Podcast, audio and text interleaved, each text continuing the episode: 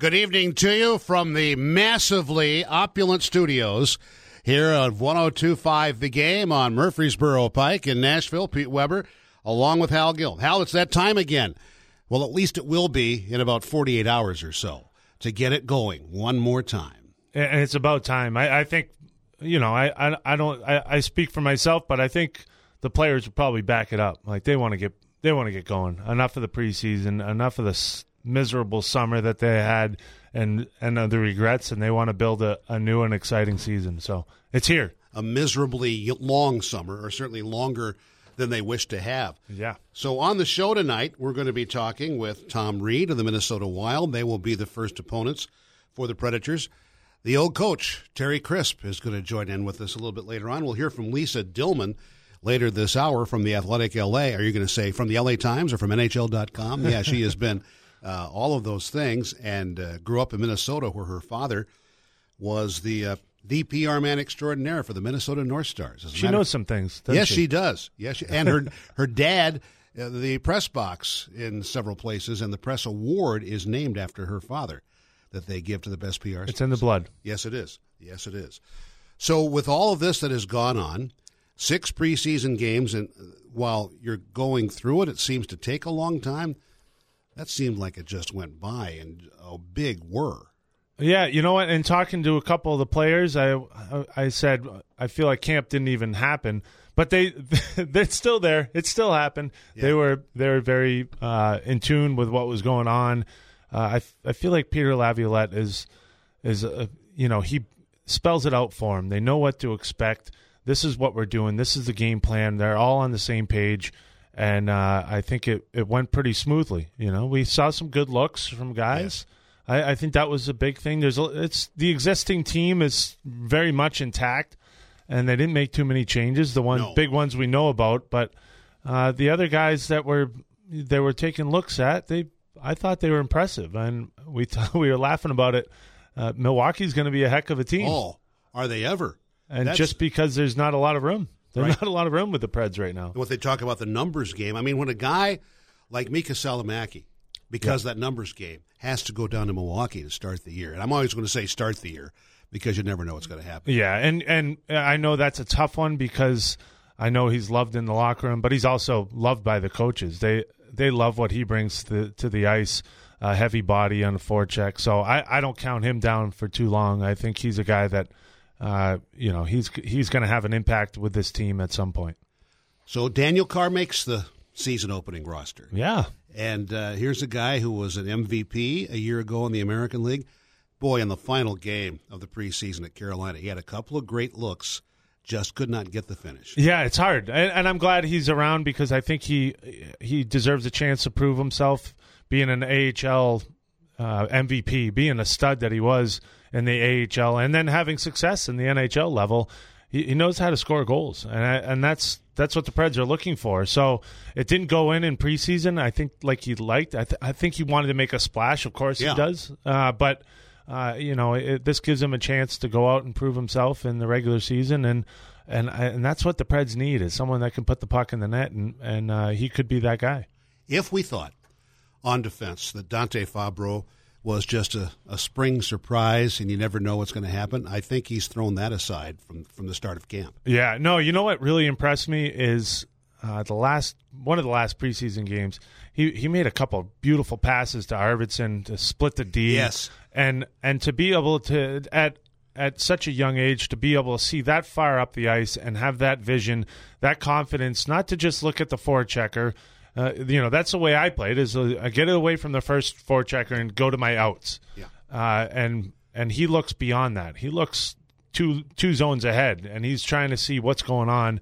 And uh, I, I was impressed by that. That's a sign that he's seeing the ice well, and and he's making plays. He's not just worried about the little things, and and he's very good at those little things, the details, uh, the footwork. Uh, you know, he was very impressive last year, and he's going to go through a hard time at some point this yes. year. He's going to go through.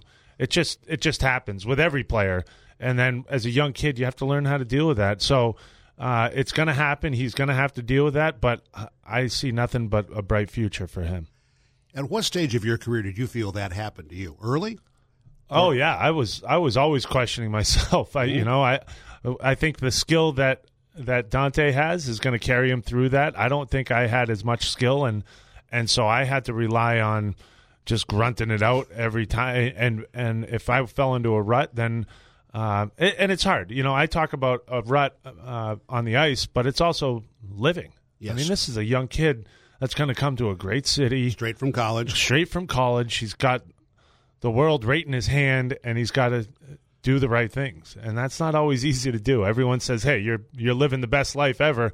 Well, it, it can be lonely at times. It can be you can be way over your head at times. You have to find that happy medium, and that's what he's going to go through. and And it's a fun ride. I won't I won't say it isn't, but uh, it's definitely a lot of learning, and he's he's going to go through that. But I I really think he's got a great core around him.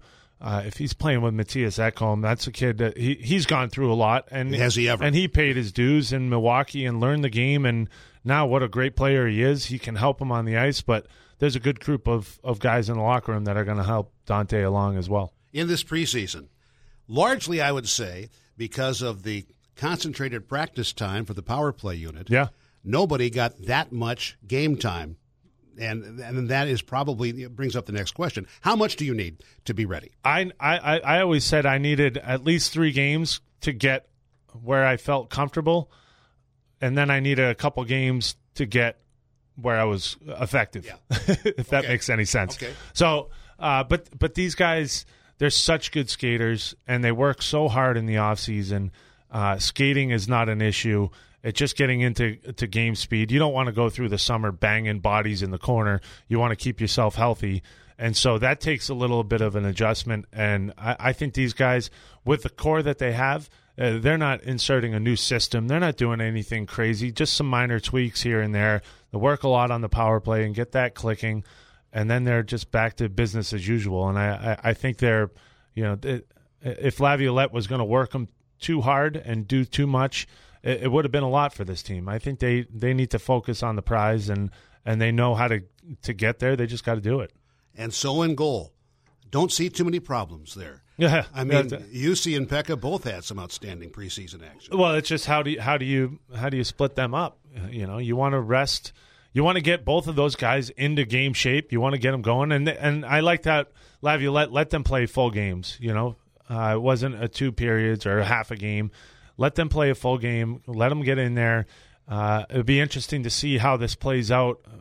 I feel like the schedule at home early, you can space out some games. It's not a overly uh, busy schedule. Uh, they can they can go out there and, and we'll see how they divvy up those games. But I wouldn't be surprised if if Pekka plays less than fifty games, uh, assuming all health and knock on Yes. wood. Uh, there's no reason why it's not it's not a, a thing that they worry about having their backup goalie in. No. they, they're excited to have Juuse in there. Either one of those guys they can put in there and have some success. So Pekka can can really stay rested, and that's that's a huge plus, I think, because a lot of goalies are just beat down and they lose a little edge, and that's all it takes for a goalie. And you let in the easy goal, and it, it ruins a season. And and I've seen that. I've been on teams where it happens, and I, I don't see that. What a good what a good problem to have is which one are you going to put out there Yeah, for you- Laviolette? you have a true choice, open-minded choice Yeah. on that. And this team has just 12 back-to-backs this year. I know that was it's nice, huh? Yeah. Yeah, I, I think um, you know I think there was even less uh, last year, and it became it became uh, like uh there wasn't a lot of time off in between. No. Um, there was a lot of day-by-day, yeah, game on, game off, game on. yeah, and and I I feel like that was a struggle at times for a lot of the guys. Because sometimes you know you, you'd rather just you'd rather just play and then get a couple days off. You know Uh, that mental break. I, I think is, is nice sometimes. So I don't, I don't mind the back to backs because you get you can make it up on the day off. Day off Yes. is, is nice too. So uh, whatever the schedule is, I think this team is primed and ready, and uh, I, I don't see any problems. Uh, just looking through the schedule, I think it's it's something that they're going to be happy with. I would think so. Excuse me, I didn't mean to, to lean on my button there. I would think so, uh, to be sure about all of that. Okay, I'm going to ask you the question because it's the question that gets asked of all of us as we go around the league in the early days. What do you think about the new look power play? I love it. Um, Well, first of all, yeah, I I mean Dan Lambert has come in and and uh, you know that's kind of been his thing. I mean, he's brought in to work on the power play and and he's certainly done that. And talking to him, uh, he says it. You know, there's a lot of skill out there, just putting them in the right places. And I, I really like what they've done. You put, you know, they're doing four forwards and one D. So Josi's on the point. You have Forsberg in a one timer position, Josi in a one time position, and then you have Johansson, who's the playmaker on the right uh, right hand shot and his off wing, and and uh, and you know he can make that low play to Duchene and that little bumper which we saw in the preseason to Arvidsson is quick, and and that play Duchene to the left of the net down by the goal line is deadly right there, and I I think that opens up everything for him. And then you put out the second power play. It's not really a drop off. There's there's a lot of good players. We saw that and, in Tampa that and, one night. and exactly, and saw the quick seam passes, the quick plays. I think there's a, it's very much more deliberate. Uh, they have a, a, plan and they're moving it quick. And uh, I think Lambert's done a great job so far. It's you know proof is in the pudding though. Can what do, now you're hungry. I talk about pudding. Yes, you, you made me quite hungry. but but we're, we're going to find out what's going on. I mean, that's what the fun part about the regular season is is it actually happens and we get to see and and what it's all all the work has been all about. you realize Craig Ball is listening and how hungry you just made him he wants some for pudding. banana pudding. Hooey, bro. All right, we will take our first commercial timeout here. Come back with more. We'll take a look at the uh, rules changes in the NHL for this upcoming season. And uh, then later on, more info as we head into this 2019 2020 NHL schedule. It's our Predators preview show, and it's coming your way from the 1025 The Game Studios.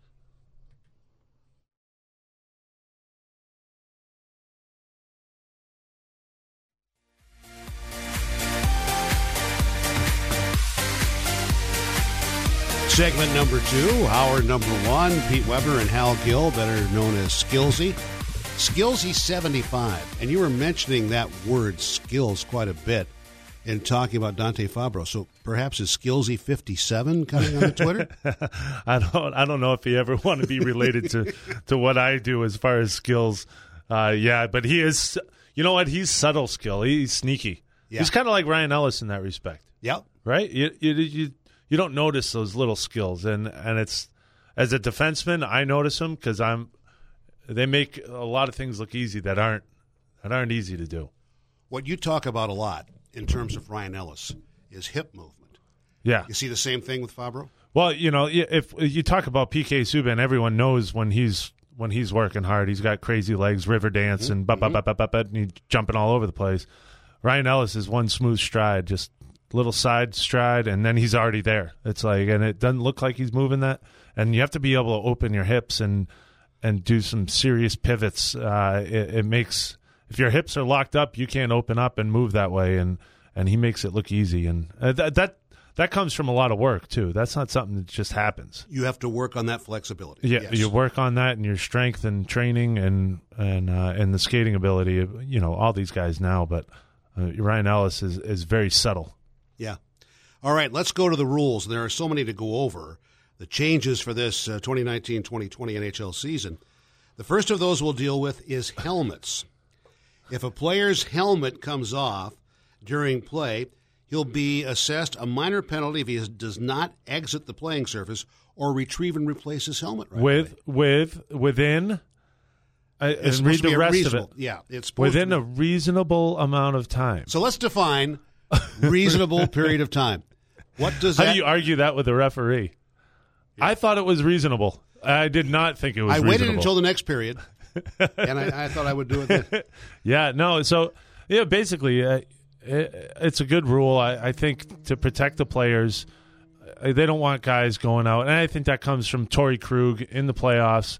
Uh, he lost his helmet behind the net or in, in the defensive zone, and got upset and steamrolled all the way back and Yes. blew someone up. And uh, the last thing the NHL wants to see is is someone getting hurt because they continue play without a helmet. So as soon as the initial play is over, they should either go get their helmet or get off the ice. So I, I, I think it's a good rule. I, I think it makes sense. I just the wording is difficult. But how do you, how do you do it? How do you say that was the end of the play. You know, if you have the puck and you're going down the ice and you your helmet gets knocked off in a battle, uh, do you have to just not touch the puck? I mean, that's not fair. You're carrying the puck into the zone. You're going in essentially going to break away on the goalie. Helmet comes off. Yeah, what what happens? You know, like uh, now, now the other side of that is if you flip someone's helmet off, And that's part of this too. then you get assessed a penalty, which I used to live off of. Is the you know if a guy's in front of the net, I'll push his helmet off, and you know a lot of guys don't want to be in front of a shot when the No. or or you or you put the helmet over their eyes. Oh, so that's a classic move right there. You you know the shot's coming. You're not going to be able to tip a puck when when your helmet's over your eyes. So Correct. Uh, that would be assessed a penalty, which I. You know, I, as much fun as it was for me, I, I not not too many people could reach up and take my helmet off, but uh, I did that a lot, and, and that's probably a good move to take that out. Ever have you and Chara? I tried to knock off his helmet, but he's he, he punched me in the face three times, so Okay. yeah, I stopped trying. Let's go to Rule 20.6, the on ice video review of major penalties. And now they are mandated. Referees shall review all plays that result in the assessment of any major, other than a major penalty for fighting, for the purpose of confirming or then modifying the original call. They now there's this is where it gets sticky for me. Yes, is, it does. Um, they can if it's a double minor, they can take it to a, a, A single. a single. You can't blow. You can't get rid of it unless it's by their own player, right? Right. And that's where this is coming from. If it, if your own if your teammate high sticks you and you get cut, they don't want to assess that. Right. Um, with a major, they they can bring it back down to a minor, but you can't get rid of. You can't just put it in the wash. Um, so I we'll see how that works. Uh, that's that's one that uh, you know. Are are the referees going to err on the side of call a major, call a double minor because Because they can reduce that. because they can reduce it, uh, and Because they, they can't add to a minor. they can't add to it. So maybe they call more majors. I assume the fans will be irate oh, yeah. because that was supposed to be a major. But again, we're looking at um, you know this is another rule that is a reaction from what happened in was that Vegas, San Jose, Yeah, right? San Jose. Exactly. And and that that was a game changer, that was a season changer. Was it ever? So a five minute major called and and three goal, four goals, and that's that someone's season is over. They don't they don't want that to happen, so they want to get the right call. Same thing happens now. Well, not the same, but the same consideration for match penalty reviews. Right. Not that that is that frequent, but still. Yeah, and that's uh, that's another thing. A, a, a referee's more likely to to call a match penalty and and then rescind it rather than say, "Hey, that was just a regular penalty," and then go, "Whoops, that should have been a match." All right. So we'll see. Ah, the situation room and the video goal judge. This this is always something that we always wonder about. We've we've mused about it while in the live situation on the air, trying to determine number one, is it goaltender interference? Yeah, I, I don't think we'll, if we'll ever have. I don't know if we'll ever have a, a, a real answer. I don't care how many video reviews and how many frame by frame you break it down. It doesn't make it any easier. You know what? You know what, Pete? I wish you know we could just say, "Hey, the ref made a mistake," and, then move we could, on? and we move on. You know, you know. I'm with you there. remember the good old days when they'd be like, "That ref's a bum. He blew it." Yep. Okay, let's move on. Let's play the game. Well, I hear every now and then from an ex NHL referee, Wally Harris, who in Buffalo, New York, is known as Harris is a bum.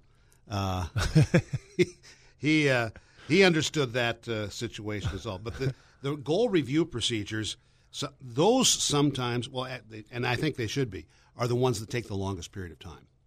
Yeah, because it's a, a lot of them are subjective, and you break it down frame by frame. It's not was his toe on the line or was you know it's you have to look at it and decide. And in the pace of play, uh, you know, it's I find that so difficult to do, and I'm usually wrong on all those calls. But uh, you know they they want to get it right, and I respect the fact that they want to get it right. Um, now is that is that that now we're talking about coaches' challenges. We'll coaches, get to we'll get to that in a bit. okay, all right. on the I'll let you get to that. I sorry, I but get not excited. but not this segment. But I agree with you. Now, here are the goal situations subject to video review. Number one, this is perhaps the best of them by definition puck crossing the goal line, puck in the net prior to the goal frame being dislodged, puck in the net prior to, or parenthetically, after the expiration of time at the end of a period. Was there a distinct kicking motion? Puck deliberately directed, batted, or thrown into the net by an attacking player by any means and with any part of his body other than the stick. I mean, those alone, and there are many more corollaries to that thereafter, that have to be taken into consideration. Yeah, well, well, I, they should just say, "Hey, was it a goal?" Move on. Yes. Was it a goal? yes, we believe it was a goal. That's tough. That's uh, that just all those things. Uh, it, it makes it really difficult on the referees. But again, they they want to get it right, and and then in the playoffs on a big game, they don't mind taking their time looking at it. Uh, so they want to get it right. And we'll, the last one we'll do in this segment here is the distinct kicking motion. Sometimes I wonder if they wouldn't be better off if they didn't worry about it, that at all. Well, you know what the problem is is um, I've always said that it, it would be great if you could just kick it in, but then you'd have guys just kicking all over the place, and and then you know with blades on their feet out there, you know. Uh, maybe not a bad maybe a bad idea to do that. So okay. so I guess you take away the kicking, and that's fair enough. Take away the kicking. All right. Our producer is Kenny Adams, in with us here tonight at 1025 The Game. We're going to take this break. We'll come back from the Athletic Los Angeles. Lisa Dillman. There was a nice piece on the Athletic and Richard Deitsch yesterday uh, involving all, pretty much all the NHL writers on the Athletic, how to improve television presentation of the National Hockey League. Maybe some things to subtract, some things to add. We'll continue with our Predators preview show on 1025 The Game.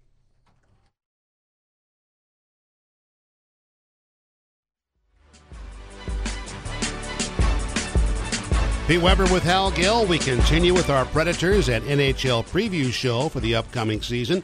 Joined now, very happy to have Lisa Dillman from the Athletic Los Angeles with us right now.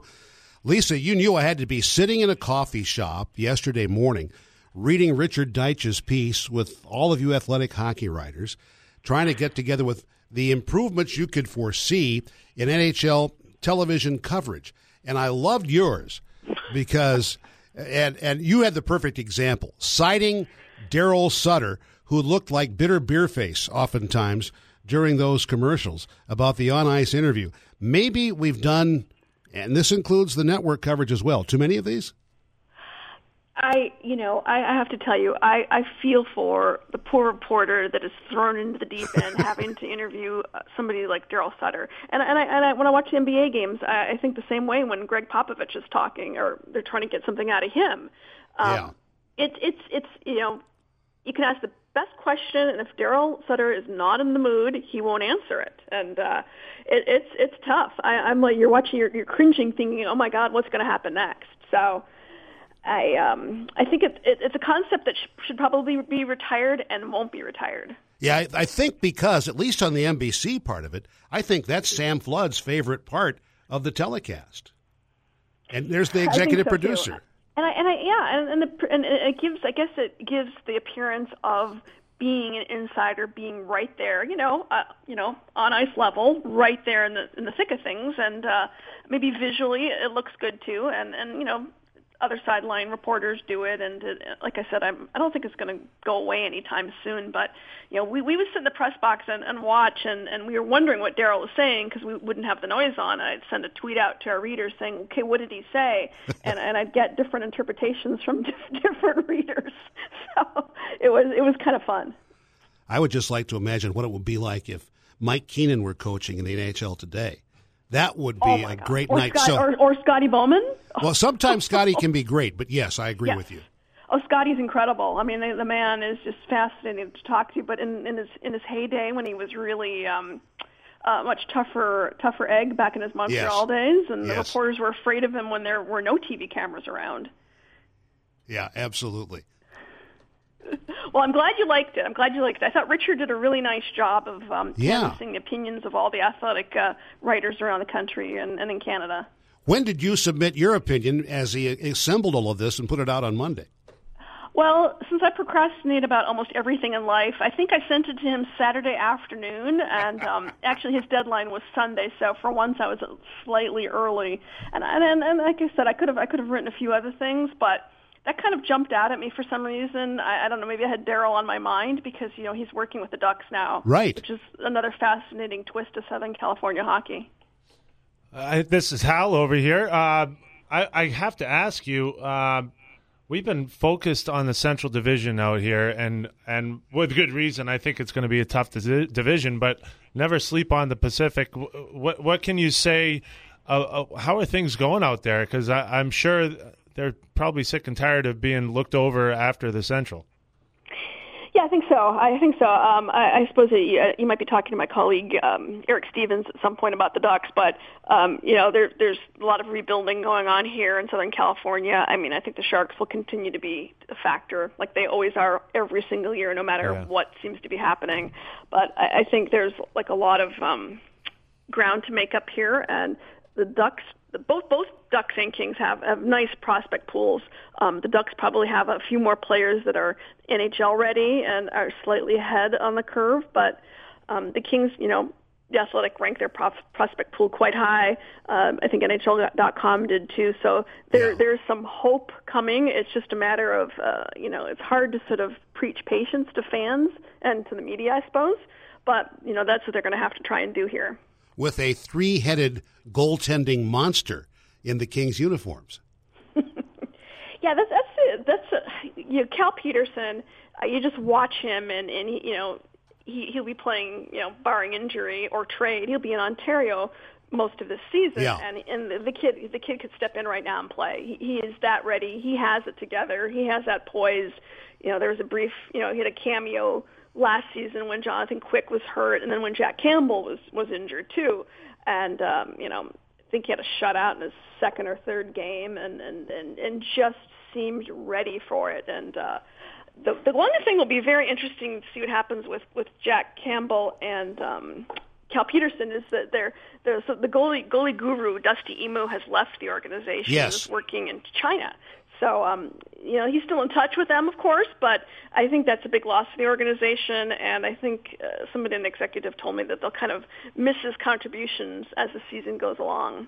We've seen how important goaltender coaches can be right here uh, in Nashville, as you have, you know, Ben Vanderklok, who was the assistant here uh, to Mitch Korn, and now seeing how that goes. There's a, a tree of gurus, it seems, for goaltenders it, it's like their goalie. I think it's the phrase is goalie whisperers.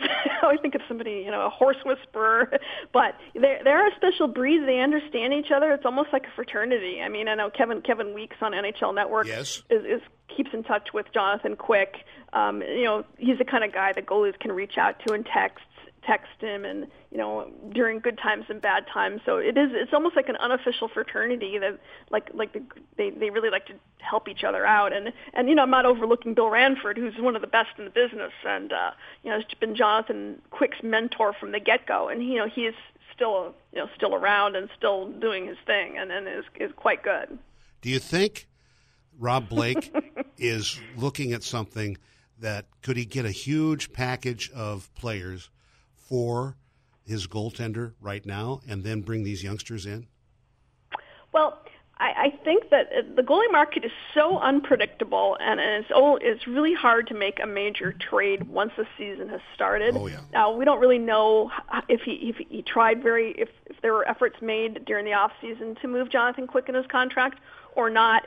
But it, it is it is sort of difficult to sort of evaluate him based on you know last season he had some of the you know worst totals of his his career plus the injuries so you know in order to sort of make a deal you know they weren't exactly dealing from a position of strength. I think the best case scenario for them would be to sort of go along the season see how he's playing if he's back to the quick of old which is you know as recent as two seasons ago then they might have something larger to talk about. Prove his health in other words. Exactly I, I, you know, I, I just feel like I'm stuck, and I always feel like LA is tough, and and the Kings are a tough team to play against, and it's because of the core group of guys that they have, and and they haven't had success. Is there is there anyone that we should be watching for coming up that's gonna that's really going to impress us this year? Well, there's there's player that um, at the draft everybody was talking about Alex Turcotte and, mm-hmm. and, and what a great draft the Kings had, and then you know they picked this young Swede at 22, Tobias Bjornfot, 18 year old defenseman, and you know it's like you know quiet kid, didn't get like I said didn't get a lot of attention. Okay, here we are, season's about to start. Well, the Kings don't play till Saturday, but he's on the roster. He's on the roster. There's many other more highly touted defensemen that were taken ahead of him that that are back with either their junior teams yeah. or in the AHL or uh, back in Europe. And this kid, this kid is going to open the season unless he gets hurt in the next couple days, playing alongside Drew Doughty. That is kind of a storyline that really nobody could have expected or predicted, or if they said they expected it, they're lying. You know, back in June. So that's sort of like a young kid breaking in with Ray Bourque in Boston. yeah, that's, really good comparison. And, and and someone said to me, someone said to me, you know, he's good for number eight, and number eight is good for him. And mm. uh, and, and Doughty's sort of viewing himself. I still think of him as a kid. Um, he's, he's he's viewing himself as a mentor to this youngster. They're laughing on the bench and you know having a good time and really seeming to hit it off. Um, at this point, of course, no real games have been played yet, so we'll see how it goes. But it, it's definitely you know what happened was Derek Forbort hurt his back, so he yeah. the back injury has taken a lot longer than anybody could expect it to to rehab. So that swung the door wide open to uh, have auditions for Doughty's partner, and they tried they tried uh, Joakim Ryan there. They even put uh, Alec Martinez with him, but then that was sort of impacting the rat the bottom part of the D core. So then they, they gave this kid a shot with him, and they haven't looked back. Does does that probably give Doughty some young legs to you know revitalize him, so to speak, or, or uh, what? How does he so. look at that? Or is he is he okay with a rebuild, or is he does he well, want to win now? I, I, he wants, you know, I think it's it's it's it's a real tough position. He's saying all the right things. Um, you know, at the start of camp, I, I was not quite so sure what his mindset was. He was saying all the right things, but he didn't seem very energized. But as camp has gone along, and and then when they put him put him with this kid, you know, he he was practically giddy after a preseason game last week yeah. at, at Staples Center. So I think he's sort of seeing that. There's a kid named Blake Lizotte who's playing um, uh, the third center spot. Big energizer, undrafted kid from St. Cloud State. You know, he's really brought a little oomph to the to the lineup. So I think some of these some of these kids are coming along and have had good camps and are sort of giving hope and a little bit of uh, energy to the veterans, so to speak. And it's funny, Drew became a father, I guess, either yesterday or today. So he has a oh. he has a young daughter. So you probably need all the energy he can get. yeah, at least for this first part of the season, to be certain. Lisa, thank you so much for your time. And when you mentioned the kids from St. Cloud State, every spring, Pat Micheletti would tell me that's the team to pick in the Frozen Four.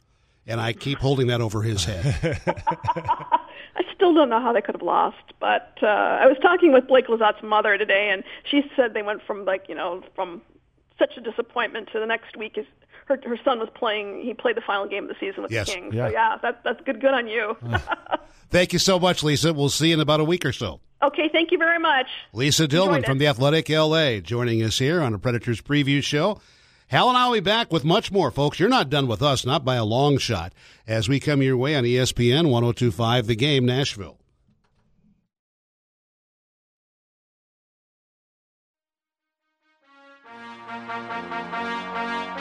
You need be told no more than that. The Predators preview show is on. Pete Weber and Hal Gill with you here. So we spoke with Lisa Dillman about a number of things. First of all, her contribution to Richard Deitsch's athletic column about uh, improvement you'd like to see in television coverage around the league. And I think most of us seem to feel uh, that none of us necessarily want the job where you go on and interview the coach on the bench during the course of play. It depends on how, depends on how the game's going, right? Yeah, you're up eight nothing. Go ahead and talk. Hey, let's shoot. Let's go. Hey, come yeah. on. What do you got? Uh, when you're when you're losing and you had a bad shift.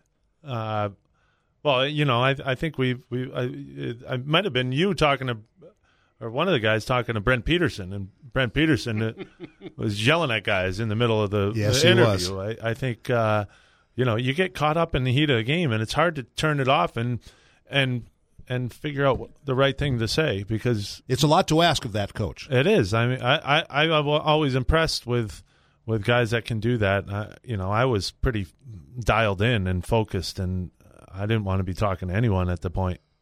When, I certainly wanted to be censored. yes, yes, understood. Okay, we'll go over some of the more of these uh, rules alterations or interpretations change for this season. Um, the puck struck with a high stick, I don't think that's a change. They're just looking where the puck is struck uh, relative to the crossbar. So that's that's black and white.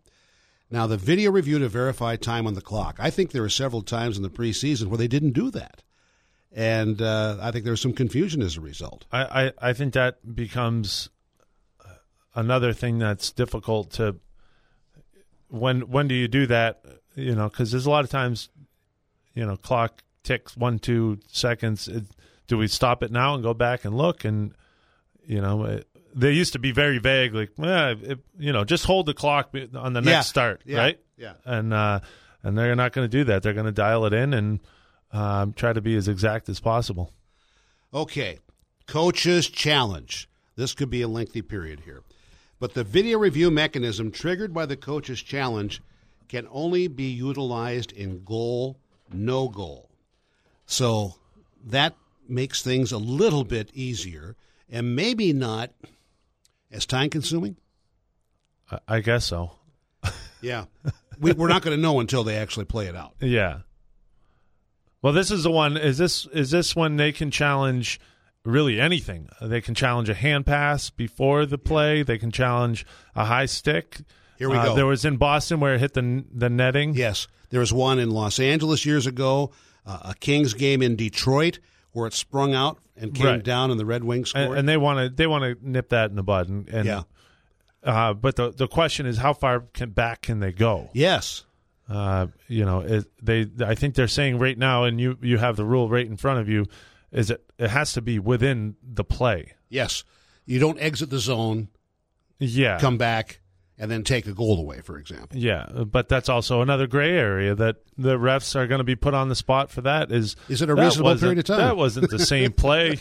well, it it was in the offensive zone, so you know it's a continuation of the same play. I I don't know. Uh, tough to call.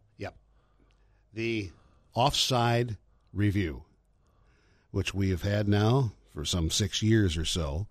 Uh, boy, did we see so many of them in the playoffs this last spring. And you know what always impresses me is how close we go frame by frame Mm-hmm. to try to figure these out, and referees are looking at them as in full speed. And this game is fast, and they they're more often than not they make the right call. Yes. You know, uh, well, of course, with Matt Duchene against against the Preds, that Chris was a Mason will off. still talk about that. that was a little off, but uh, you know they're they're usually spot on with that, and frame by frame it becomes difficult. We know that from from the playoffs two years ago, Right. years ago. Right, and that's uh, you know as good as electronics are now. There's still a little bit of fuzz there. in that Yeah, was that blade on the ice? Was it on the snow? Was it above the snow? Was was there a chunk of ice that it may have been touching? Yeah, It's not a it's not a perfect game, and uh, they're trying to make the rules perfect. we had an offside challenge in Toronto a number of years ago that took a long time, and it only because we had 4K resolution of the video Right. could they determine that Mike Fisher's skate was offside. Right. But now they've they've changed the the penalties for the the referee. It's not a timeout anymore. Right. Explain that Uh, if you can. I, I don't know that I can it's actually. it's it's one you get a penalty assessed Yes. if you're if uh, for a failed challenge. Wrong. Yeah. And then a second challenge is a double minor. Yep. So you get two penalties. I'm not sure where it goes. I think there's nothing more than a double minor.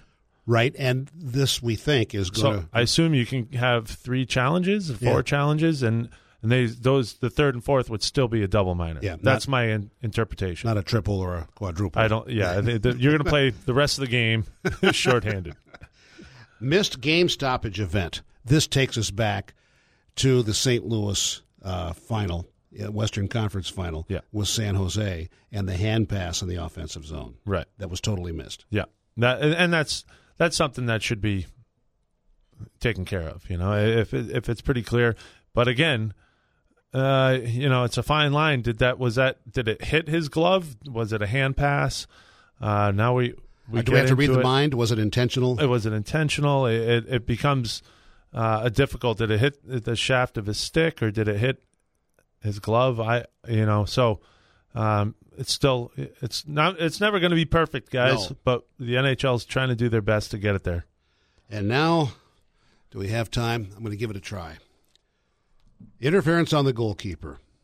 A play that results in a goal when the defending team claims the goal should have been disallowed due to interference. And there was all sorts of rules we can refer to there. Despite the puck having entered the net, where the on ice officials determined the attacking team was guilty of interference on the goalkeeper, and then the brouhaha starts. The arguments.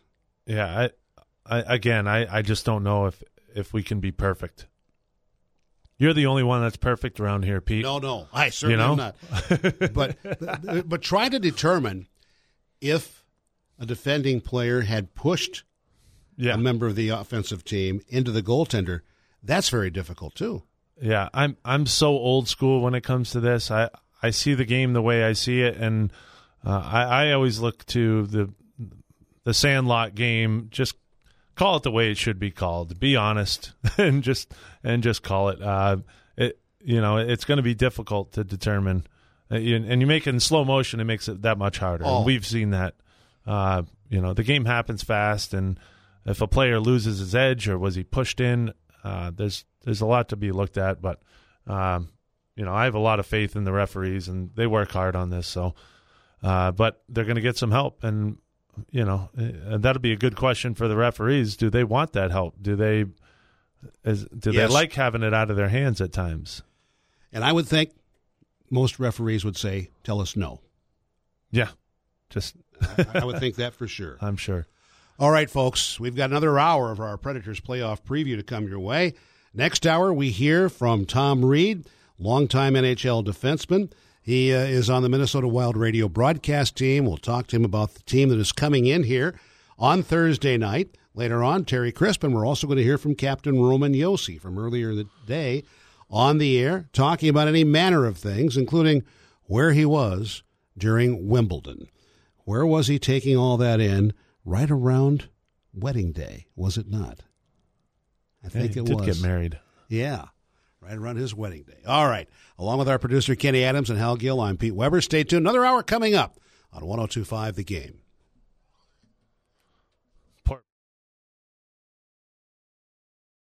Hour number two of our two hour preview. Pete Weber, Hal Gill here in studio.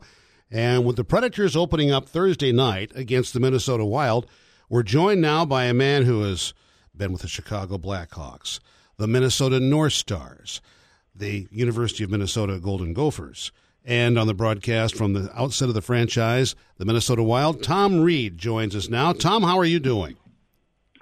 Doing well, gentlemen. I'm just uh, kind of glad to get the uh, preseason over with and back to the real stuff. Isn't everybody glad for that? And maybe and maybe particularly you. Uh, absolutely, it does a little more business down on West Seventh Street here, down not, not too far from the Xcel Center. So we get a little bit uh, busier during these home games. So you won't be there tomorrow night for opening night in your establishment. You will be having traveled here to Music City getting ready for Thursday. Yeah, that's exactly right, T. But I've got, I think I have uh, enough people that can handle the workload there. As long as they're watching the cash register, that's all I care about. There you go. There you go. Concentration on all of that. So what an uh, what an off season. What a summer for the Minnesota Wild. A little tumultuous, and now Billy Guerin, a good friend of Hal's, is in there as general manager.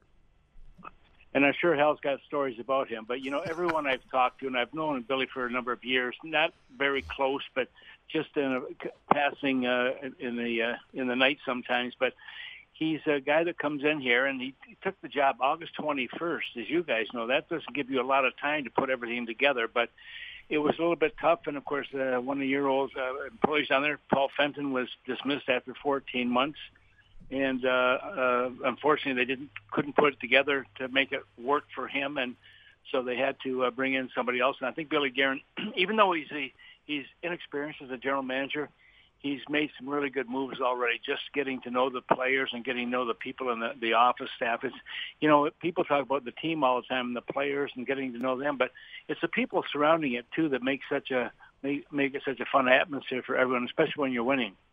Yeah, I, I, to add on that, I I know Billy is is a, a huge character guy. The way he played, uh, and and even talking to him now, he's still got that passion, and I know he's going to bring that to the Wild. But has he done anything? I, am I'm, I'm just imagining he's a big culture guy. He was when I played with him. He was the guy that would bring everyone out to dinner. We're going out to dinner as a team. We're going to be a team, and and through thick and thin. Has he done any of that with with the team? Because I looked up and down the lineup. I don't I don't see any huge problems there. That's a good lineup. Uh, is there is there a lot of that's put into culture with that team? Yeah, I think it is, Hal. I think you're absolutely right. And of course, the, this team, the Wild, had a chance to go and bond with each other. We went up to Vail for a few days, and uh, he was he uh, was part of all the different activities they did, whether it was sitting around the campfire, having dinner, uh, you know, golfing, and so on, and just you know making his presence felt with the players and having individual talks with the players and what's expected and and whatnot. But he certainly has let it be known too that he's in charge and uh, you know, if you have problems, you deal with the, you know, the, you deal with your coach, you deal with whoever you have to. Uh, but he wants the culture of this hockey club to change, and I think he's done really a good job in, in that regard already, especially with some of the veterans who had kind of a, a, a free hand to do what they wanted to do, maybe in previous years. But that certainly will that will not be the way with with Bill. He just wants them to know that you know what he's on board with them, and you know, and he wants them to to cultivate this team and and to bring that that uh, winning attitude and that relationship with each other into that locker room. Yeah, it, coming in late uh, in August, I, I, I know it's a tough. He really didn't have. He doesn't have time to make too many decisions and change too much. All the wheeling and dealing has been done. Is that maybe a good thing that he can sit back and watch his team? And is in Minnesota, is there any pressure for him to make a move? I, I know uh, you know, sometimes you, you get itchy on the trigger to make a move to change a team, but I feel like he could sit and, and watch this team play and see how it pans out in the beginning of the season. Is that the case?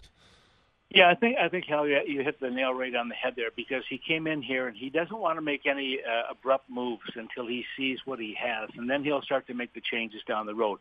Will they happen in the first month, the first three months? We don't know. We don't know when that's going to happen, but I think he's comfortable where, where he is right now, and I think he's been given, you know, latitude to do what he has to do. Uh, it's not easy coming in and you know August 21st and your training camp is opening a couple weeks later, you know, and it makes it a little more difficult. But he's been involved right from the get-go, and he seems comfortable.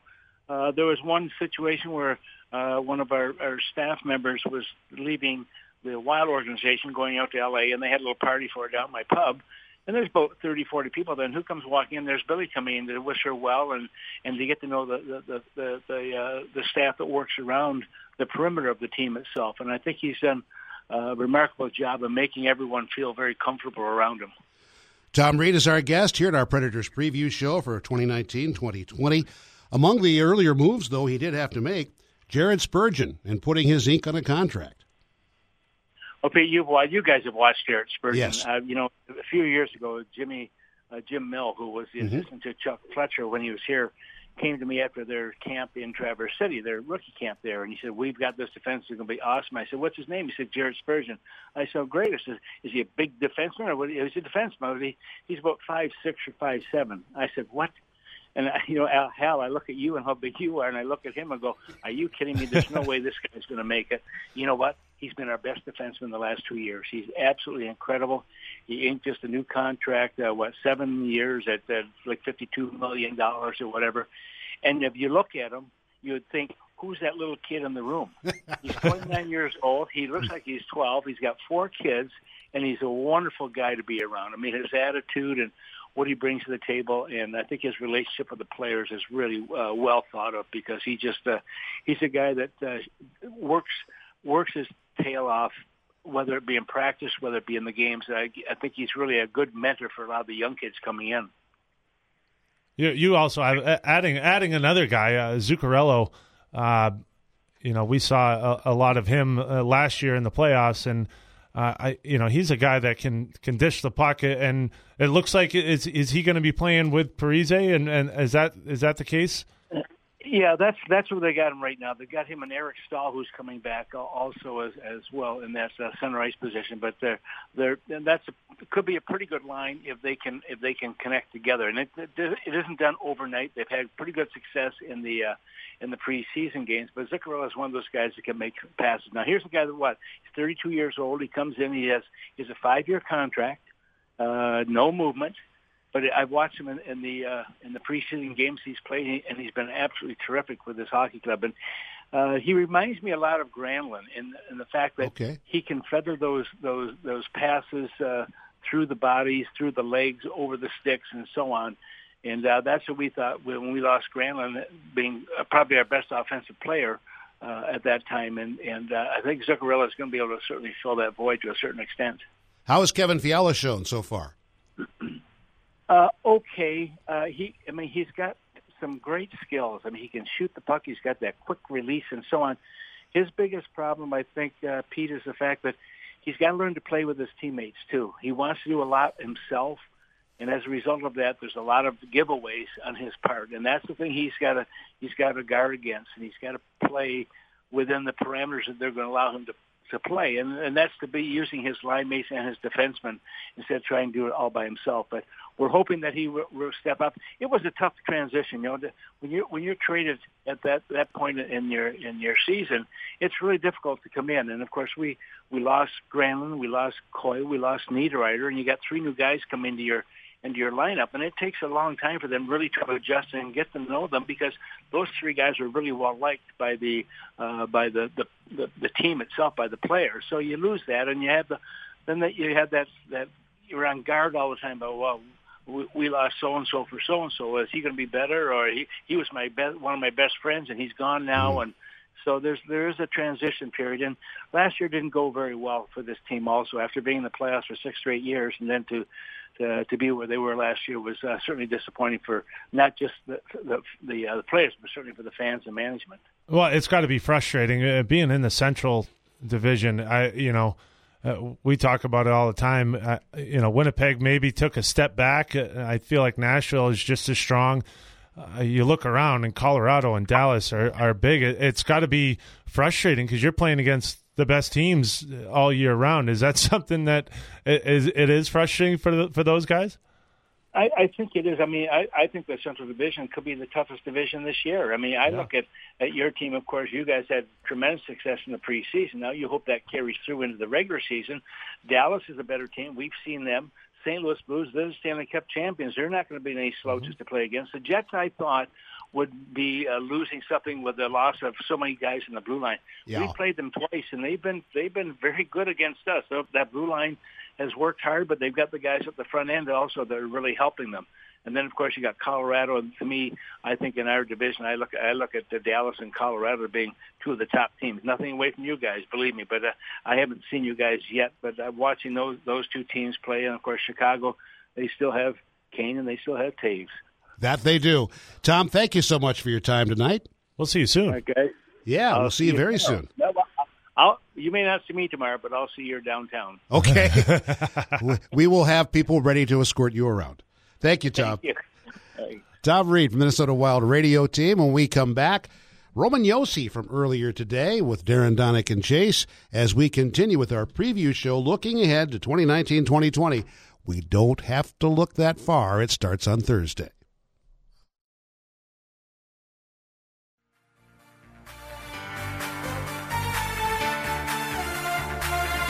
The preview show heading into the 2019 20 season.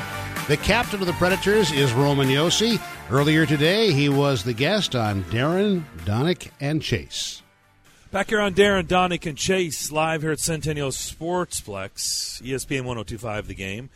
Now joined by the captain, Roman Josi, has decided uh, to uh, eat a quick lunch after practice and then come out here and hang out with us. So we appreciate that. How you doing? I'm good. I'm good. How are you guys? JRT is your hat. That uh, you got a little free lid from a teammate. Yep. Ryan Trance and Journey Risk too. It's a his little company back in Vancouver, and Okay. uh, he gave us some free stuff this morning. Very nice. Yeah. Some free swag. How was the food back there? How was the spread? It was good. Really Yeah. good. We had a little food truck, uh, Oh yeah. some burgers. It was good. Oh, very nice. Any street corn at all? Uh, no, No just strip burgers and fries. Okay, That's, that'll still work, right? Sure. that'll get it done. Yeah. Uh, let's just say a hearty congrats, by the way, to you uh, this off season.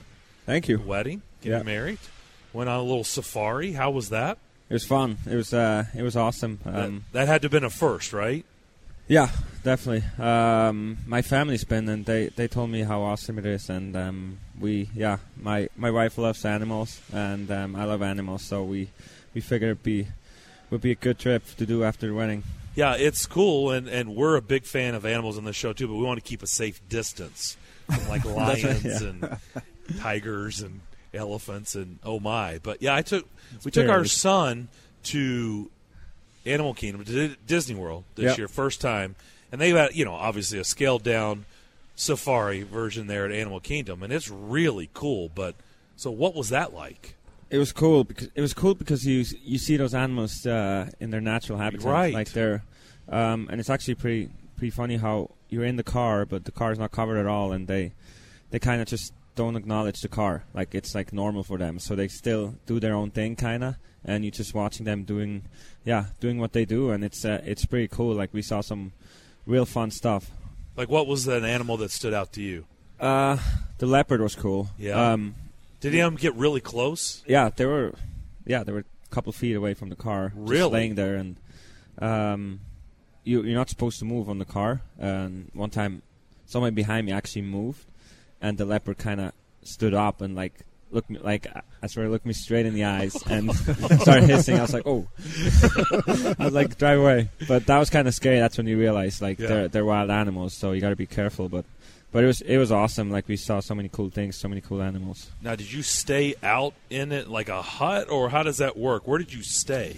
Uh, we stayed in like different different camps. Um, we um, the last one was like a tent. Uh, the one, the second one was kind of a tent, um, little lodge, and the first one was a lodge. So it was they were all a little bit different, but really cool setups. But they're still out there in you know the wild, right? Yeah, they're in the middle of nowhere, so Wow. it's just that camp. It's it's pretty awesome. It, it was cool to see the picture of the meerkat just like leaning up against you while Yeah. you're just sitting there on Instagram. I th- I was like, it just ran right up to you. Is that yeah, I, I guess they're used to that uh, there. That there's a lot of people around always, and and yeah, they were pretty funny. The meerkats are they're trying to look out for for predators like birds and stuff, and so they they sometimes one even went up, up on my shoulder I was trying to see if if somebody's trying to attack him. So it was pretty, it was pretty funny. So, uh, by the way, we got to ask this one. So, two years in a row, you guys have ended the preseason in Raleigh in an overtime win with Joey finishing things off. And we don't in walk in baseball it's a walk off, as you know, you're a baseball fan, but it can't be a walk off in hockey. I guess it's a skate off. So was that discussed at all at any point before the game, during the game, going into at any point was that discussed of Joey, you got to do what you did last year? no, I don't think it was. Well, I was I didn't play. I, that I know but- you didn't play, but I, I you're the But we- captain. yeah. You know everything that's going Yeah, on. um, we we didn't talk about it honestly. Um, No? I saw it too, and I was like, it was so funny because It was the best. last year was kind of like I was on. I remember I was, I was on the ice and I was, was kind of gonna you celebrating. played last yeah, year, I was celebrating. I was like, "Where's Joey?" And like nobody really knew what's happening. And I think this year, once once he scored, everybody knew he's gonna go for that for that door again. I wonder if some of the younger guys who weren't a part of that last year, if they had any idea or if they were just laughing, going, "Oh my gosh!" Because like you, we were just all just cracking up at Yeah. watching this. It was like you know Groundhog's Day. The same thing happened. I know, I know. It, it was pretty funny. I don't know if the the young guys. I'm sure they knew from last year because it was Yeah. it was a pretty funny story last year. Roman Josi at the table with us. So, what did you make of the six preseason games here at camp? Uh, you've got some new look faces. So, what do- what do you make of everything to this point? Um, I thought it was a really good camp for us. Um, uh, obviously, the, the results don't matter as much, but uh, I think winning hockey games always gives you a little confidence. And um, I thought we, we played some, some really good games, and even the practices where guys worked hard. So uh, it was it was a good camp. Matt Duchene in the mix. Uh, how has his presence been felt? He's been great. Um, I mean, he's obviously an unbelievable player, but he's a he's a great guy too. Um, yeah, it took him very little time to be to be a huge part of this team. He's a, he's an awesome guy around the room. He's uh, he's great on the ice. He's going to be a huge help for us.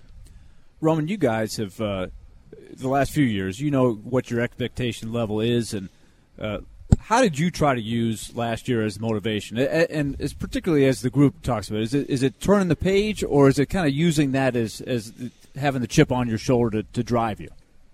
Um, well, I think I think you're trying to turn a page. Uh, every year, every year is new, and there's always there's always new guys on the team, and um, uh, yeah, you after a long summer, you're just excited to get back to play hockey, and obviously, um, we didn't finish the year like we wanted to last year, but um, but it's a new year. I think we have a a really good team, a really deep team, and there, there's a lot of confidence in in our room, and we're just excited to get going, and um, yeah, excited for this year.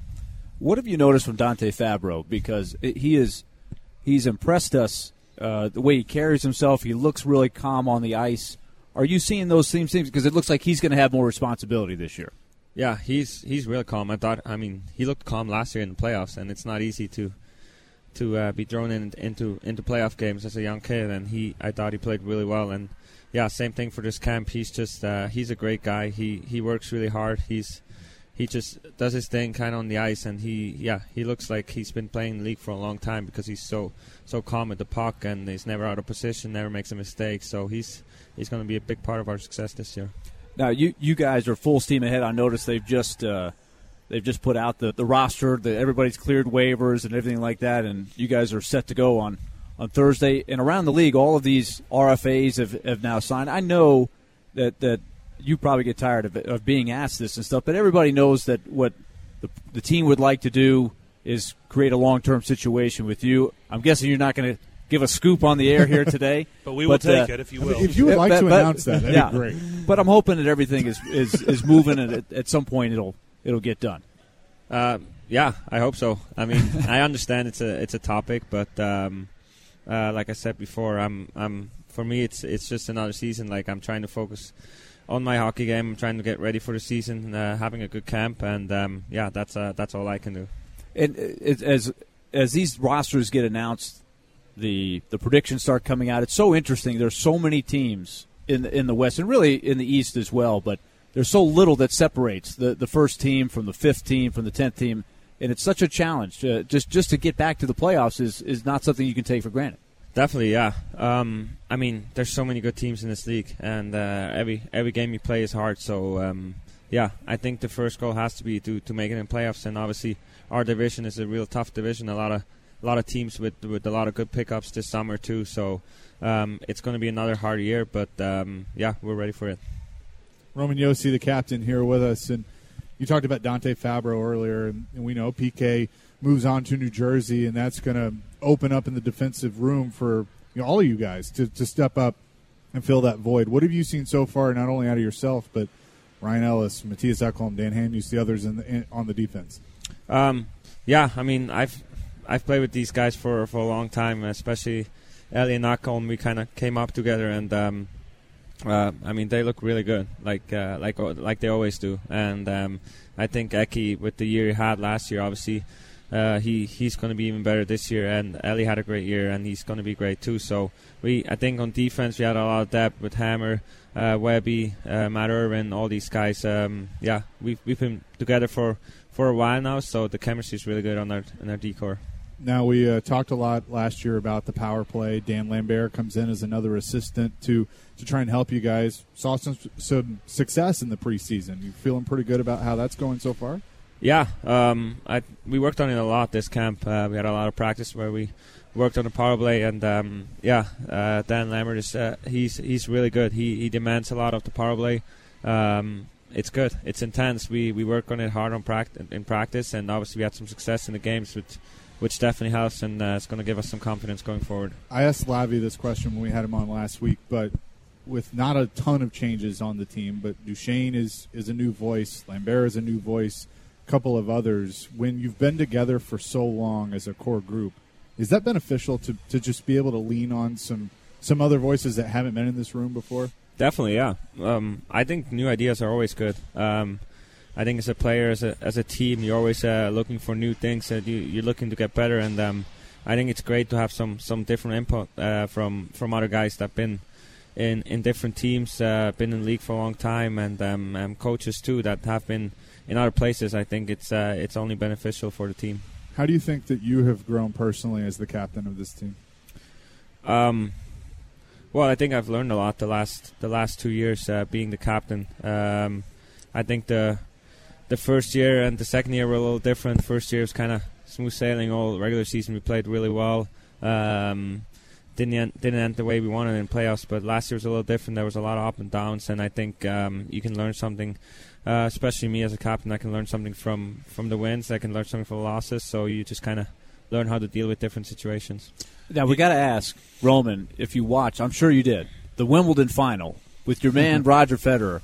One of the best matches I think I've ever seen. He, he he came up a little short against Djokovic, but it was an incredible match to watch. Where were you when you watched it? I was at home. Um, that was the week of my of my wedding, the week before my wedding, and Okay. um, I had uh, four or five of my best friends from Switzerland that I grew up with were here. So for us, that's like Federer playing in the Wimbledon final, and uh, they all came over to my house, and um, we did a little brunch, uh, watched the game, and it was. Yeah, it was disappointing, but he, I mean, he played unbelievable. He should have won that game. Yeah, I Uh, mean he, the the match point he had, you know, Yeah. that's the beauty of tennis is it's not over until you win Yeah. that last point. He had the match point a He couple of times there. But it was uh yeah it was a it was a sad day for us. We were we were pretty sad. We we take it serious when he loses the Wimbledon final. It's it's um we get sad for a couple of days. Just an incredible Guy doesn't athlete. age. Yeah, he's It's incredible. He looks the same as he did ten years Yeah ago. yeah he's unbelievable. I don't know how he doesn't. Uh, speaking of Switzerland, the Flyers are over in Switzerland, so you need to, you know, work on getting you guys over to Switzerland. You're That'd the be fun, captain, Winter Classic this year, and then Yeah. Switzerland You know? next year. I know that would be fun. I would love that. right? That'd yeah, be cool. Yeah, would be a cool experience. Are Going you back excited? to Bern, Excited about the Winter Classic? definitely. Yeah, uh, it's I think got to be a cool experience to play outdoors. If yeah you- for if sure. I don't know if you ever have coming up through the rinks. But Um, yeah, when I was younger, but um, definitely never in, in an arena like that. And um, yeah, it's it's a lot of fun. Uh, all the guys are really excited, and I think um, yeah, you watch all those Winter Classic games the the past years, and you never know when you when you get a chance again to play in one. So we're we're definitely going to enjoy it. Since you're from Switzerland, hot or cold? You're a hockey player. But you went on a safari. It's 98 degrees today. hot or cold? Um, probably hot. Really? Yeah, Okay. I, I don't I don't mind the heat. Really? I like it. Yeah, I. I like the cold too because I I used to.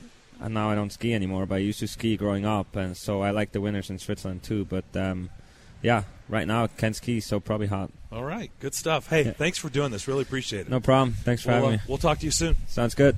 The captain, Roman Josi. We do appreciate him stopping by the table. We will come back and wrap up the show next here at Centennial Sportsplex on Darren, Donnie, and Chase, ESPN 1025, the game.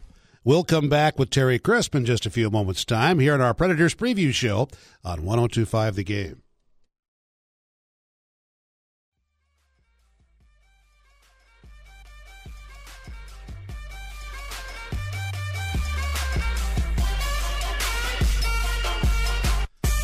We continue with our preview show. Guess where we have caught Terrence Arthur Crisp tonight? I I can't even guess. How about the Ryman Auditorium? Of course he is. Yep, he was Is he singing? Now there's a good question. Terry, you singing tonight? You performing tonight? Petey, you know better than that. they can't afford me. I mean, you and I have sung at the Ryman Auditorium before. That's our one claim to fame, Petey. Throw out the hockey world and the baseball and everything else. when we first came here, remember you and I said the one thing, wouldn't it be great if we could ever get a chance to sing on the Ryman Auditorium, the mother church of country music? And lo and behold, what happens? We get a chance to do it. We're doing what infomercials over there one day. Yes. We had the cowboy hats, the boots, the guitar. And Pete and I, skills you get this one. How many people can claim they sang on the stage of the Grand Ole Opry? I certainly cannot. I'm impressed. We'll set you up, Hal. I think you should have a chance to I'm do surprised there wasn't a tagline on that saying, yeah, was it really singing or was it caterwauling? and I can I can see the aura about both of you when you walk around. I knew I knew you weren't going to let that one go by without a slam somewhere. Is it an aura or is it something else? well, Terry, you've been through a few of these seasons. So let- let's just talk. Your first pro camp was what year? 1963. Okay. So there's been a few of them uh, in your days, and they're Yeah. much different than they were back then. and you're not thinking about traveling by train and upper and lower berths and all of that stuff. But well, that was fun, though. I got to tell you that it was great. I, often uh, think about the one time, the one trip we had when uh, we went by train. This was with, by the way, St. Louis Blues.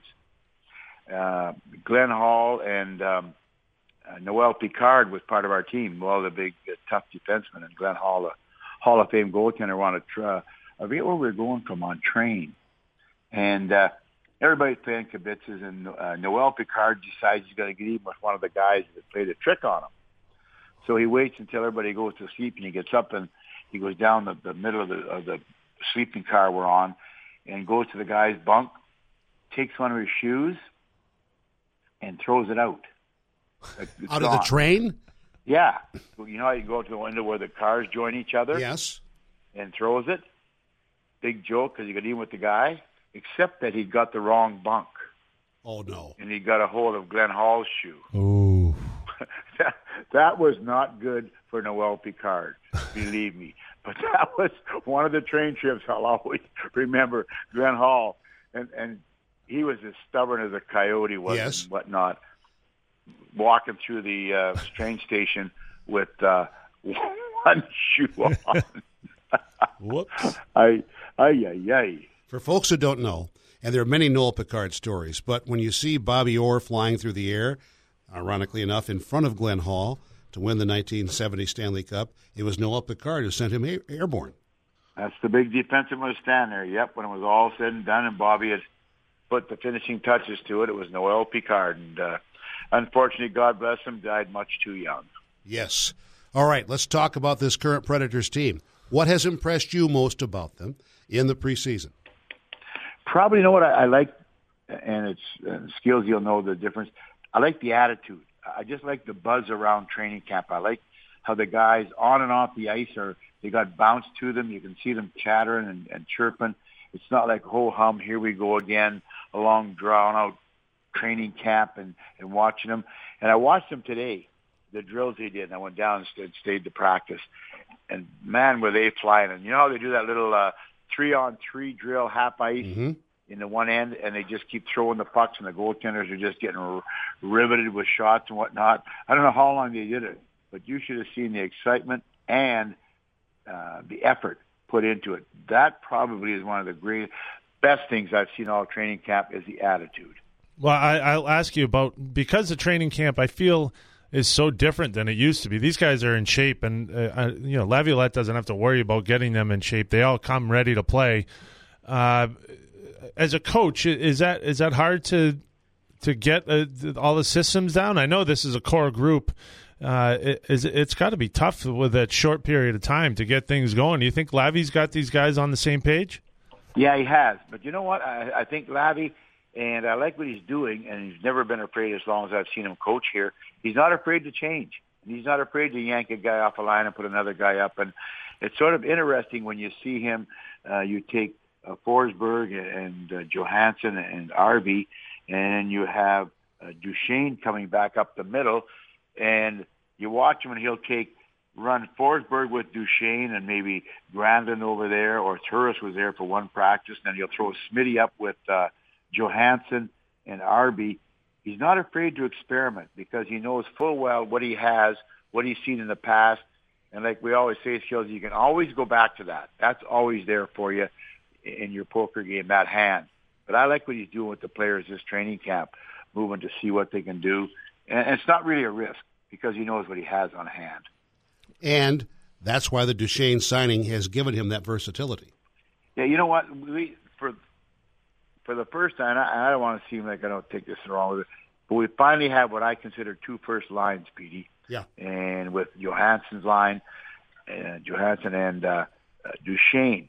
And when you look at it, no matter which way he, he he mixes them, we will have two good solid line. Now, now the rest of the teams will have to worry about two strong considering first line units on our team. Well, let me ask you because I'm sure you are a coach that even when you're winning a cup, you're complaining that the GM wasn't getting you the right players, right?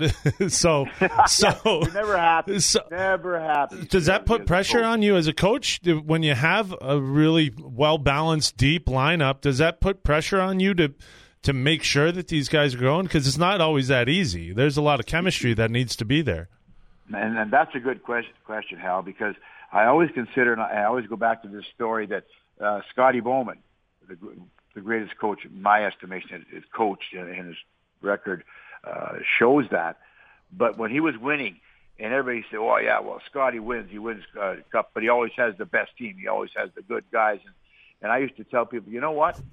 It's a lot harder to coach a team of thoroughbreds than it is a team of a couple of thoroughbreds and then workers and then pluggers that want to come and play.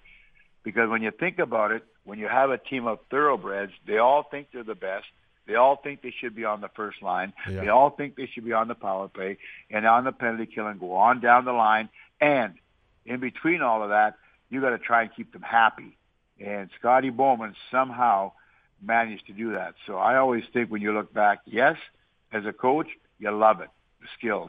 But I tell you what it does bring is a lot of sleepless nights trying to keep them all happy. Well, that's what I'll ask you. So you have, assuming uh, I don't, I know Laviolette loves Bonino, Sissons, and Watson as that accountable checking line that he trusts in every zone, and then you have Johansson's line, Duchene's line.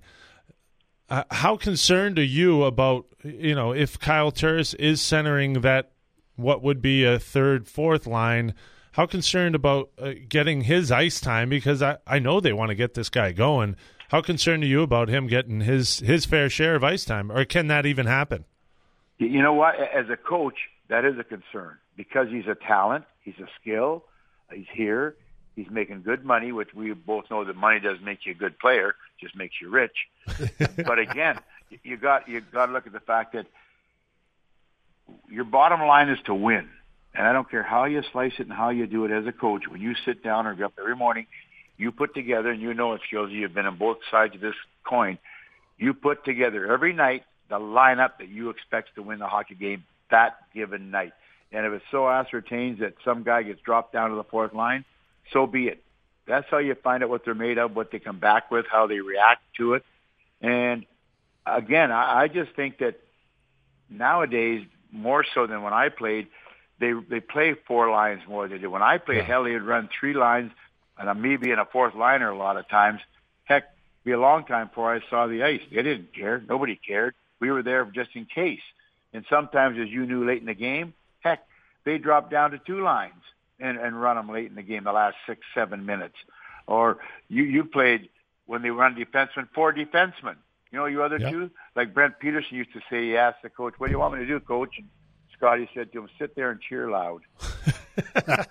yes, I remember that story very, very well. Well, Terry, thank you for joining us from the Ryman Auditorium. Now, I don't know, did you get that um, offer that I relayed to you today?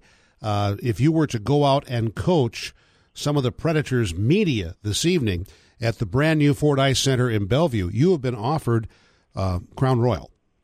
You know what, Pete? I thought about it, but then again, I thought, you know what? If I stand behind their bench, I'd have them crying like little you know what, and I'd be nothing but the next day on TV, radio, uh, they'd be saying, "What a curmudgeon Crisp is! What do you know what he is?"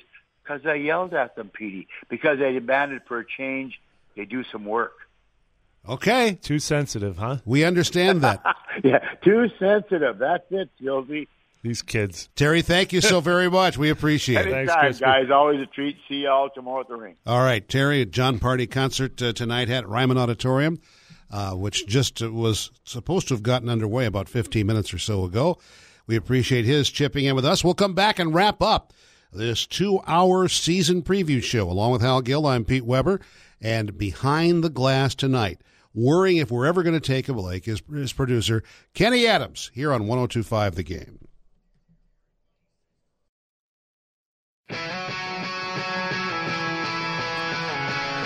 Pete Weber, Hal Gill here to wrap things up. It is the Predators season preview show. So let's take a look at the way the roster has been constructed. And again, should anything happen or should someone suddenly become available, they actually have a roster spot open in Nashville. They're at 22 guys. Yeah, I, I think I think Laviolette just wanted to thin it down, and uh, you know, there's been a lot of distractions with different guys coming and going. Tolvin and Pitlick, um, Yes. Richard, I, and good distractions. I shouldn't say distractions. Good, Right. good distractions. They're, they're, uh, but they're, you know, it's it's a lot now. I think he just wants to lean it down and get his guys and go out there and play because it's really about this core group and and what they're going to do. So, I, you know, looking through it, I like this lineup. I like again what Matt Duchene does for it, and I think maybe Matt Duchene can be the guy that may light the wick that is Mikael Granlund. Yeah, I and and I think he's you know he went through a lot last year. That was Oh, a tough year for Granny. He you know has a baby and gets traded and That day. uh, that's the same day. That's that's a lot. And I know uh, to the people out there, well, I'd give anything to play hockey for a living. That's not a big deal. Well, it's you know you still have a life to live, and he had a lot going on. So now he comes in and talk about playing with two guys that are going to be all over the place. As a defenseman, I'd be shaking in my boots playing against Duchene, Forsberg, Granlund. There's a lot of moving parts, speed, cutbacks, uh, creativity. Uh, it's got that's going to be a tough line. And then don't forget, oh yeah, you have Johansson, Arvidsson. Um, is it Smith that plays on that line? It looks like that right now in practice, at least. So, um, you know, th- then you have a, a, a good checking line. You have Turris playing between Jarnkrok and and Grimaldi. Grimaldi can push the pace. Jarnkrok can make plays. Is defensively responsible. Um, so can Kyle Turris get going? If he can get going and be the player that Then you're talking top nine. no, now we're talking a top nine. That's pretty good, and uh, that's why I asked Crispy about fighting for ice time, and and I think that's the the name of the game is you got to have guys fighting for ice time, and and someone's got to be unhappy because they deserve more, and they've been working hard to get more ice time, and that's really what Laviolette wants. He wants someone to be unhappy with him. Yeah, if you're pushing things like that, that can only benefit the team. Absolutely, and I, I think uh, up front, and then you have Daniel Carr, who's you know is has worked hard to get a chance, and and he's got it here, and um, you know hopefully everyone stays healthy, but uh, he's gonna he's gonna work hard to try to get in there and and and get his his name in there and in the lineup because you know he's a guy that can score some goals, and, and that's the bottom line. You want you, the Preds need that. And he feels it's this time for him. He's 27, and time he hopes it can get kick started for him. Absolutely, and and going back to goals, if if we see For, Forsberg Duchene that we saw in a, a brief uh, preseason, uh, that's going to be scary. That's we're going to be talking about big points. That's a that's a line that's not just good, that could be great. And here's the other thing, Hal. We talked about how good Milwaukee should be. That's a nice place to be able to make a telephone call Yeah. if you do have an injury problem. Oh yeah, because uh, you know if Tolvanen keeps developing the way he has, I know uh, it's hard to be patient because he is such a talent, but he's really learned the game. I thought Lance Pitlick really, you know, getting the overtime winner didn't hurt. No. uh, but uh, sorry, Rem. Did I call him Lance? Yeah, yeah. that's. Uh, I'm, getting sure that's old. happened I'm calling his times. dad's name, but Rem Pitlick. Uh, I used to call Ryan Suter Bob. so of course, of course. But he's, uh, yeah, no, I, I just think, uh, you know, there's a lot of talent down there, and you know, don't forget Jarred Tinordi was That's really right. impressive and and made it pretty far. And I thought maybe he'll make the team, big, strong defenseman. Uh, but he he won't be uh, here, and and uh, you know. But if you ever need a guy like him, you got Davies down there on the defensive end. There's some backup Now, options. there's a guy well. who jumped out at us during the prospect showcase. Yeah. Davies. Oh, really talented. Playing with Fabbro and Yeah. really stood out. Uh, I think that's he's uh he's a heck of a talent. So Milwaukee's going to be good. Uh, Preds are going to be good. Best goaltending duo in the league, I think, by far. Yep. And uh, I I just think you know all the way through, this is a team that's going to do some damage, and we're finally going to be playing a, a regular season game, something that means something, and I think these guys are are just jacked about it. And I, I we just glance over the big three defensemen because it's not a big deal, but that's probably the best three defensemen in the game, I think. And Roman Josi, contract year, and I expect huge things from him. I think he's really, you know, he should be up for the Norris by the end of this. And there's one other trade that was made with St. Louis that really loaded them up.